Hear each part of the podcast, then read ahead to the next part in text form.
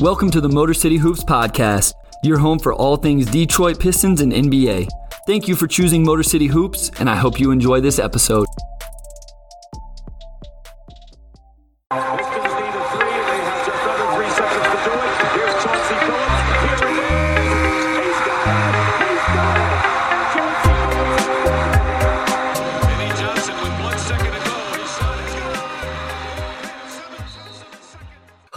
Welcome to episode 66 of the Motor City Hoops Podcast, an instant recap and reaction episode from Friday night's game versus the Warriors.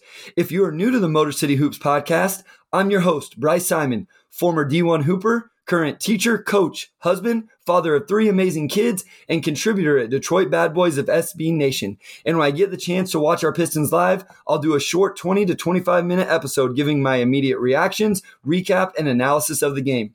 I'll start off by giving you a quick rundown of the game, followed by my biggest takeaways, player of the game, plays of the game, something to keep an eye on moving forward, my thoughts on the opponents, and a brief look ahead to what will come next for our Pistons. Before we get into this one, I do want to plug a couple fun articles that I just dropped at Detroit Bad Boys. I often talk on the podcast about momentum changing sequences throughout the game. So if you're a little more interested in what I'm talking about, please go check out the article and video breakdowns from the Kings and Pacers game. Also, I had a chance to do some video breakdowns on Jerami Grant's game in what was a fun collaboration with Steve Pelletier, who did an amazing job with the written article. If you get some time, please go check those out. Leave a comment with what you think. Now let's get right into this game. I'm recording immediately after the Pistons' gut wrenching 102 105 loss to the depleted Warriors. I know some people are going to say this is a good loss. They want to see this team lose. And I don't know, I don't want to say tank, but you know, get right back into that lottery mix. Maybe you are one of those people, and I understand, I get it. But for me, every t- chance we get to actually win one of these games, I want to see us take advantage of it. Now, it was great to see this team in this situation and their ability to learn from it. But I'm getting ahead of myself. Let's go back to some pregame notes. Same starting lineup for the Pistons again. The Warriors are without Steph and Draymond. Of course, Wiseman and Klay Thompson haven't played as as at all this season. Uh, Gary Payton II, Jordan Poole, Wiggins, Toscano Anderson, and Looney all start for the Warriors. If we win, it could be the first back-to-back wins since March 19th. That's via Cur- that's courtesy of James Edwards III on Twitter. I'm really interested to see how does this team respond this time around to winning the previous game after the last time they had laid an egg in that Sacramento Kings game. First quarter, Killian Hayes with two early fouls, one of them offensive. This was a theme throughout the game. It's something I'm starting to get a little bit worried about with Killian Hayes, but Casey rolls with him something that I'll get to in something to keep an eye on. Jordan Poole with an early eight points, and Golden State takes a 12 to 4 lead. Jordan Poole was big time. I'll talk about him when we talk about the Warriors at the end. Pistons are down 4 to 17, and these are those early momentum swings I'm talking about. Cade comes out, he drills a three. Jerami Grant answers with another three, and then Cade goes and gets a two pointer. And this was a, just a great response from the Pistons. Maybe something they learned from from the Kings game, like we got to find a way to get a bucket and keep this game close. And they were able to do it in this game. They run the half court trap at the end of this quarter. This is something I talked about if you listen to the last episode, and it's something I'm interested to keep an eye on. Um, I thought they ran it a little too early. There was still too much time in the shot clock, and the Warriors ended up getting a free throw out of that. Three of nine inside the arc in the first quarter, and I'm going to give that at the end of the first half as well. And I agree that maybe this team should shoot less threes. Tonight they shot 42. They were 14 to 42 from three. And I understand it. I get it. But it's also not like the twos are going in either. And I'm not sure that some of our guys are great two point shot makers. So I don't know what the answer is, but I think it's easy to say shoot less threes, but it's not like the two point percentage is necessarily great either. Down 23 26 going into the second quarter. Nice little set to start the second quarter to get Frank Jackson a three. I think my next breakdown for Detroit Bad Boys is going to be looking at the set coming out of timeouts to start quarters from this game and the Lakers game on Sunday night. So be on the lookout for that over Thanksgiving week. Numbers aren't bad as I thought, but seemed like we were really getting beat on the boards. Thought uh, Wednesday night would have been the night that was going to happen against the Pacers, not against the front line of the Warriors, but it just seemed like we were getting beat in the paint. I know we lost the point in the paint battle tonight.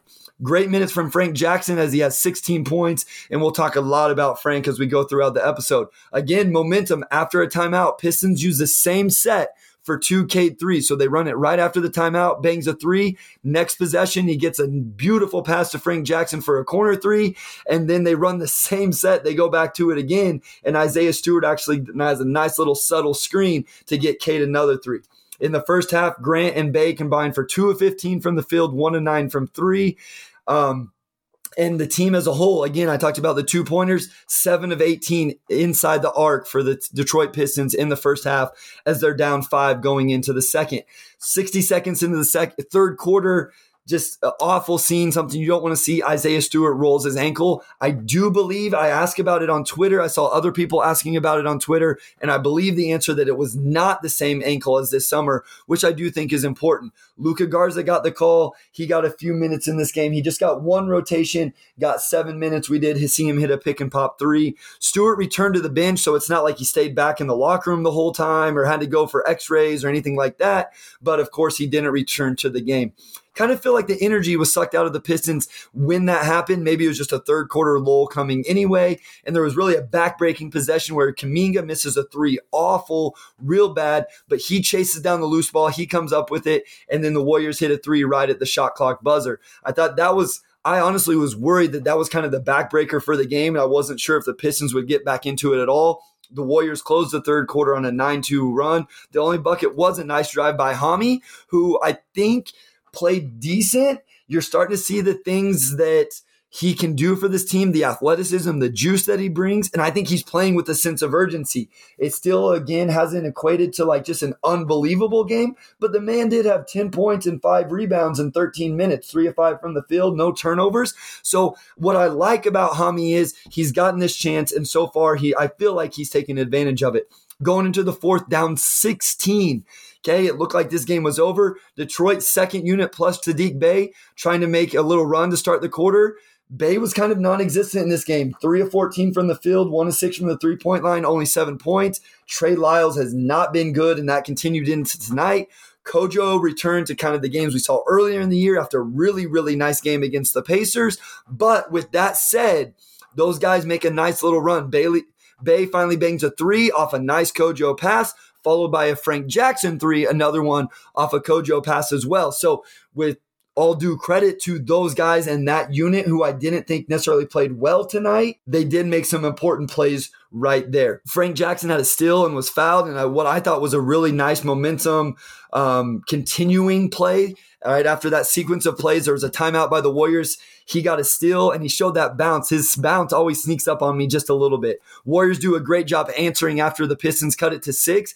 And I put it in the notes as it was happening. Do the Pistons have one more run in them? Question mark. You know, they cut it to four after Cade free throws. Backs get interference on Saddiq Bey. I thought it was a good call. I know some people on Pistons Twitter have questioned it. I thought it was a good call. That could have cut it to three, but they go down and they get a stop. Grant gets to the free throw line late in the game and makes both And in a possession that I did not think looked very good, in a possession where I would have liked Dwane Casey to call a timeout, but it ended up working out for the Pistons. Maybe a little bit of a bailout call, but at the end of the day, Grant got to the to the lane, got to the free throw line, and makes both free throws. Down three with 20 plus seconds.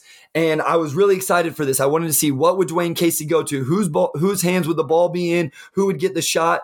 They go to Jerami Grant and what I believe was an initial set for an isolation on the baseline to get him a bucket. Now I need to go re- rewatch the film, but it didn't look to me like there was weak side action, like a, a hammer action or anything like that. So I think the actual set was an isolation for him.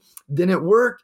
He throws it out. Eventually, we get a the ball back to Jerami Grant. He misses a three. Offensive rebound. Frank Jackson misses a three. And I can't help but be the guy that says, "How does Cade Cunningham not touch the ball in that possession?" I'm not second guessing the coach. I'm not. Maybe I am. I guess maybe I am. Okay. But I just don't understand how Cade Cunningham doesn't touch the ball in that possession, put the ball in that man's hands. Or maybe I would be more understanding, I guess, if there was an action drawn up for it to eventually end up in his hands and it just didn't work. But it didn't look to me like he was really involved in that. And what we've seen from him, he's a number one pick. I think that it should have gone there my biggest takeaways. Bigger crowd for this game i think that's the warriors effect. And i do just want to like i understand the frustration from pistons fans who bought their tickets to go to this game you know maybe saved up their money for just this game and steph curry doesn't play. But i also understand the team and what they have to do. Like they looked at this as a chance to go on the road so it doesn't affect their own fans okay and possibly still get a win, which they got, and rest a couple of their best players. So I get it. It sucks. I hate it. I feel so bad for all the fans who bought tickets to the game tonight. And I understand because I bought, I'm, i have tickets to one game this whole season. And if Cade didn't play in that game or if Cade doesn't play in that game, I'm probably going to be pretty sad about it. We spent a lot of money on hotels and flights and all that to come out to Detroit.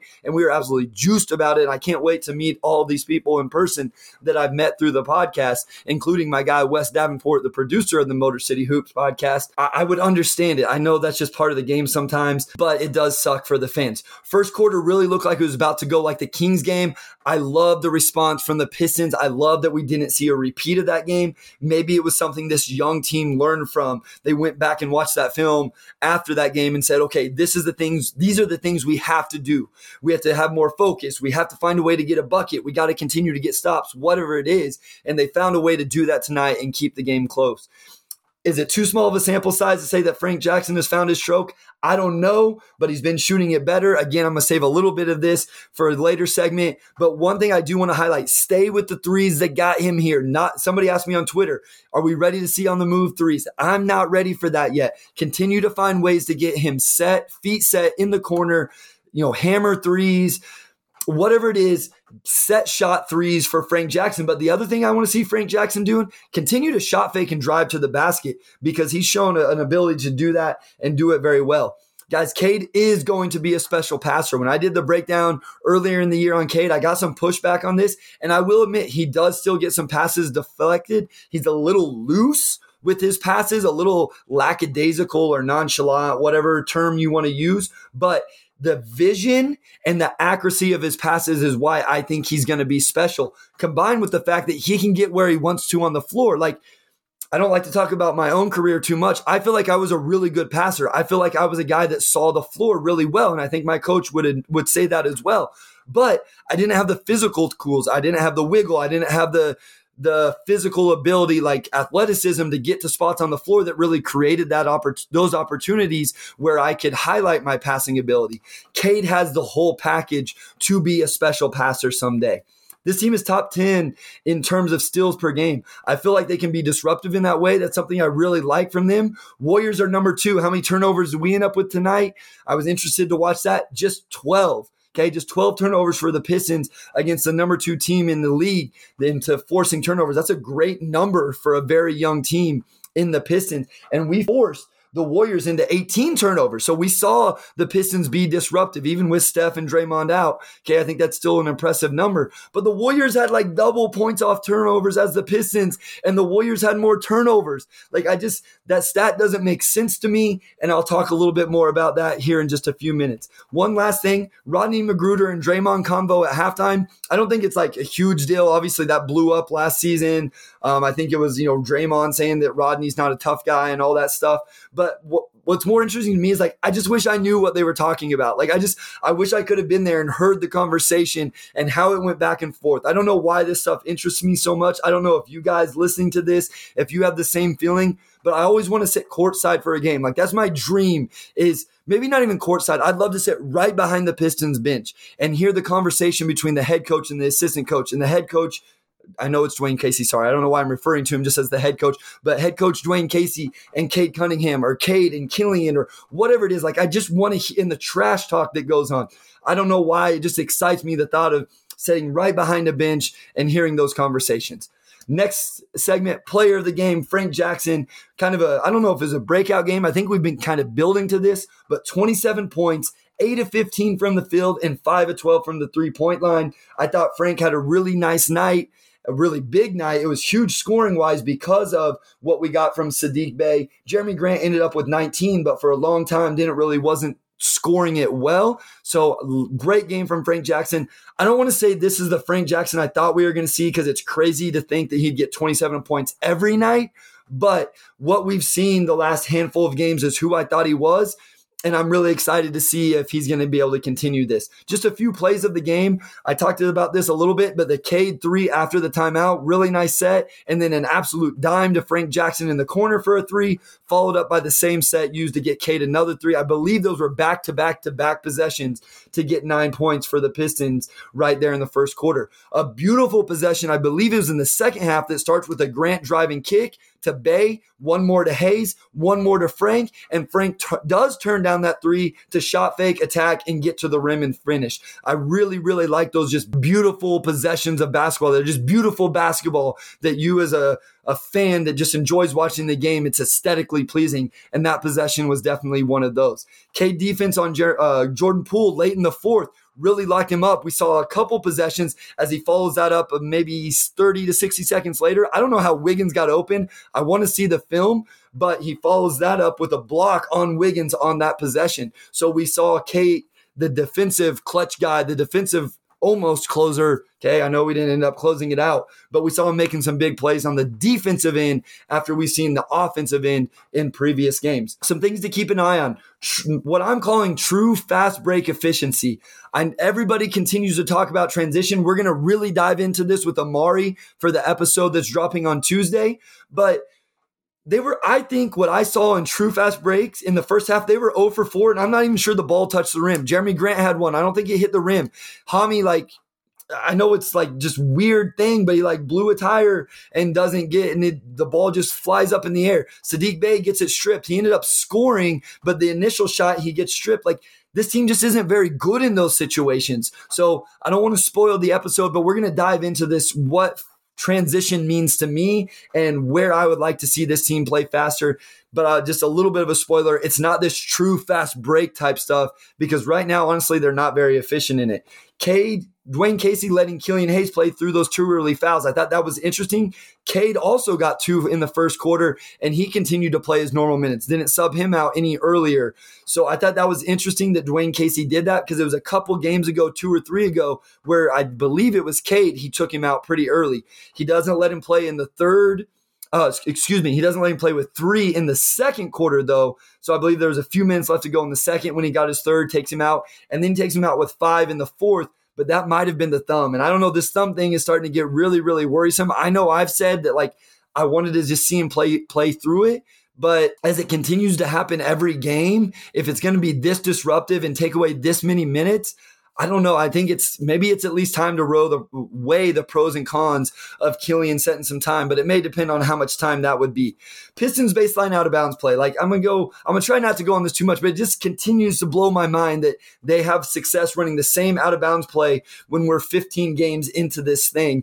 And I think it's because me, this is like what I do as a high school coach. And again, guys, I don't like to talk too much about myself, but this is kind of what I do. Scouting is my thing, you know, and I, I, get the other team's play calls and their hand signals. So when they when it's baseline out of bounds, I just stare at the other bench and I wait for them to yell out the play or do the hand signal, and you know, and so I can tell my guys exactly what's coming. And it just, I guess I assume that's what happened in college and NBA. And maybe the NBA, there's too many games playing against too many different teams, but it just kind of always blows my mind that this baseline out of bounds play continues to work. Sorry that I went on a little tangent on that one there. Okay one thing, another thing, the development of a guy like Isaiah Stewart being affected by these injuries. We've talked about this. James Edwards brought this up that, you know, he was out for six weeks over the summer, and maybe that's why we hadn't seen the offensive development from him. Well, now he goes down again, and depending how long he's out, like this could really disrupt Isaiah Stewart's sophomore year and his development, and that's that, that's just disappointing. It's sad. I feel bad for Isaiah Stewart. Hopefully, this ankle injury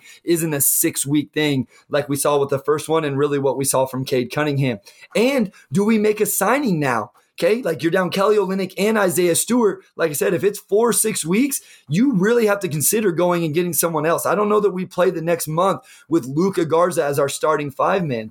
And how long can this team survive playing small in general? And maybe it doesn't matter. Maybe no. Maybe people don't care if if if you're in the tank you know mindset and losing games is okay because we want to get Paolo Banchero or whatever it is, or Emoni Bates, then maybe it's okay. And you do want to see Luka Garza 30 minutes a night and just see what he has. But I do think it's interesting. I don't know who's out there. This conversation was had when Olynyk went down. Now I think it's really going to be had as you go sign a guy at least for a couple months to hold down the fort till those guys get healthy. And then another thing I want to keep an eye on is defensive communication. I feel like we're giving up a couple buckets a game on just sheer lack of communication as Wes dropped me a little nugget here, no roster spot to sign someone. So that's a whole nother aspect of that. Something I didn't think about. I always kind of, you know, overlook that aspect of it. So, you know, that's another thing. Maybe the trade for Bagley is the thing then if you have to find a, a roster spot. So thank you for Wes. That's why I got him here. That's my man, Wes, always dropping those little nuggets to try to help me sound smarter. So thank you, Wes. Defensive back to the defensive communication again, a couple buckets a game. The Bjelica bucket to stop the momentum in the fourth quarter was a miscommunication. The K block late in the game, I haven't seen the highlight yet, but I have to imagine that was miscommunication on a sideline out of bounds play. So it's just something that's interesting. Again, a young team still trying to build some chemistry. We always talk about it on the offensive end, but maybe there's still a little bit on the defensive end, figuring out who are we switching with, when are we switching, why are we switching, you know, all those type of things and just something to keep an eye on to see if that continues to get or if it'll start to get better as we go out go throughout this season. A few quick thoughts on the other team, Jordan Poole, guys. He was really good. He was really impressive. This was a guy that preseason, you know, sometimes those preseason conversations and guys to watch for and all that don't come to fruition. But this was a guy I kept seeing people talk about. He's going to have a big year. He's going to have a big year. And Jordan Poole absolutely has had a big year. He was, he just kind of wowed me tonight. He had 32 points on a 13 to 22, seven rebounds. He did have four turnovers, but I'm sure his usage was very high. Jordan Poole was really, really impressive. And I'm really interested to see what his role is for this team as they get healthy and when they get into the playoffs, if he's able to continue to be this effective. Wiggins, he may not be the guy people wanted or expected, but he is still super talented. I know he's not living up to the hype necessarily. He had 27 tonight. It feels like he just always has a quiet, you know, really good scoring output, but he is super talented. And again, a guy it's going to be interesting is this is a team I truly believe is going to be a contender in the um in the West. It's going to be interesting to see how Wiggins fares in the playoffs. Gary Payton II was solid. I'm interested to see if he can continue to get minutes for this team. I thought he had a good game. Bjelica is a nice little change of pace big that can pick and pop and be a three point threat. The other guys, nah, not quite as much, but you know, whenever you take out Steph and Draymond and roles change, sometimes that will happen. I kind of heard about Moody being more of a factor, and I'm surprised he hasn't been, but maybe the emergence of Jordan Poole is the reason for that. Final thing here, just to look ahead, we get the Los Angeles Lakers on Sunday night and next Sunday. Also, kind of interesting that seven days apart, we'll play them on Sundays. They're playing the Celtics tonight with LeBron James back in the lineup. And Wes is typing in the notes for me as we speak to update me on this game. The Lakers are down 99 116 with five minutes to go. I believe the Lakers were up in that game earlier. So maybe a fourth quarter collapse there. I haven't seen any of that game, but looks like the Lakers will be coming off a loss going into Sunday night against the Pistons. Play old Wade, old friend Wayne Ellington, who's getting about 22 minutes a night in the games he's played. I believe he was injured early in the year, but has been back. I think he's played in like eight to 10 games, something like that, shooting 38% from three. Always really liked Wayne Ellington you know, and and the, the way he shoots the ball is, is really really impressive, and it's a, a, thing of beauty and something I always really always really like to watch. So it'd be good to see Wayne Ellington, but uh, maybe that three point shot will be just a little bit off on Sunday night. Lakers are one of the worst teams in the league in turnovers per game, so maybe we can force them into some and again, maybe not fast break, but just get in early secondary transition, which is I'm going to talk about on the next episode. But maybe we can force them into turnovers, and that can be a way we can help stop them uh, defensively. Carmelo Anthony having a good season, shooting the ball well for the Lakers, and I'm just interested to see how they look. Again, I've talked about this. I don't always get to see a ton of other NBA games because I'm just so honed in and focused on the Pistons. So I haven't seen the Lakers play a bunch. I do watch them a little bit more than other teams because they're on national TV so much. But I am interested to see how they're looking. I know LeBron's been out for a while, so maybe the chemistry won't be great, but this was a team I was critical of their offseason just in terms of the fit of the team they put together around LeBron, especially with Russell Westbrook. So I'll be interested to see that and interested to see how our Pistons respond from a really, really tough loss. How does this young team, how are they able to bounce back from now a tough loss and two, one day rest and then play another very solid team, very good team from the West in the Los Angeles Lakers. As always, I want to thank my guy, Wes Davenport, who we call the producer of the Motor City Hoops podcast, takes care of so many things behind the scenes to make the podcast better and easier for me. As you saw that tonight, as he bailed me out with the open roster spot and then updated that Lakers score for me. And you're going to start hearing Wes's voice just a little bit more on some of these episodes as well. I also want to thank you, the listener, for taking time out of your day to listen to the podcast. You have no idea how much it means to us, the amount of support we are getting right now. If you are enjoying the podcast, make sure you reach out and let us know a couple episodes ago, I had someone add me on Facebook, just send me a message, say, Hey, really enjoy the podcast. Guys, I love that. And then I love being able to continue to interact with you after you do that, talk to you during the games, after games, throughout the week, all that stuff. I'm here for that interaction. And then tell a friend about it so we can continue to grow. We're always looking for ways to grow Motor City Hoops. And we just love this. We love doing this. And before I finish it off, I want to give a shout out to my wife again for allowing me to spend so much time doing this. Motor City Hoops will be back on Tuesday with the return of our weekly hour long episode drop, and we'll have an amazing guest as I'll be joined by Omari Sankofa from the Detroit Free Press. Thank you for listening. Go Pistons, and we'll talk to you soon. Thank you for listening to this episode of the Motor City Hoops podcast. Please give us a rating, drop a review, and subscribe. For more content, including video breakdowns, make sure you follow us at Motor City Hoops on Twitter. I hope you join us next episode. Until then, be safe and be well.